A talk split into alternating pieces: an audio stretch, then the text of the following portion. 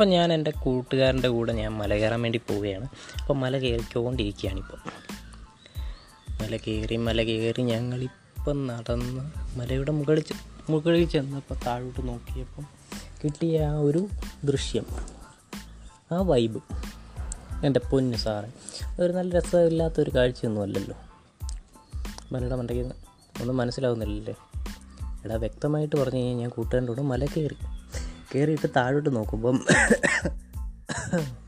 താഴോട്ട് നോക്കുമ്പം കാണുന്ന കാഴ്ചയുണ്ടല്ലോ.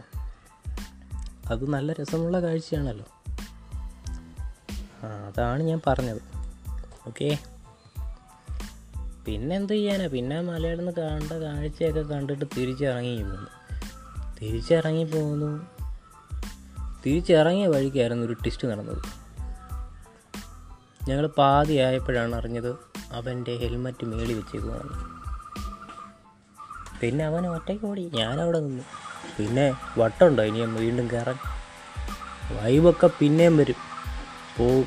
എന്നും പറഞ്ഞിട്ട് ആവശ്യമില്ലാതെ രണ്ട് പ്രാവശ്യം ഒന്നും ഒരു മര തന്നെ മല മലയിൽ തന്നെ വലിഞ്ഞു കയറേണ്ട ആവശ്യം എനിക്കില്ല. ഞാൻ താഴോട്ട് ഓടി. ചേ തോഴി. ചേ സോറി താഴോട്ട് ഇറങ്ങി. അവൻ മേളിലോട്ട് കയറി. തിരിച്ചു വന്നപ്പം ഞാനൊരു നാരങ്ങ കുടിച്ച് അവിടെ നിൽപ്പുണ്ടായിരുന്നു കഷ്ടം പാവം. രണ്ട് നാരങ്ങ വെള്ളം കുടിച്ചപ്പോഴേ അവന്റെ ക്ഷീണം മാറി. അപ്പോൾ ഇനിയെങ്കിലും മനസ്സിലാക്കുക. ഈ മലയുടെ മണ്ടയൊക്കെ കയറാൻ പോകുമ്പം അവിടെ എന്തെങ്കിലും സാധനം മറന്നു വെച്ച് കഴിഞ്ഞാൽ രണ്ട് പ്രാവശ്യം കയറേണ്ടി വരും. ഓക്കെ?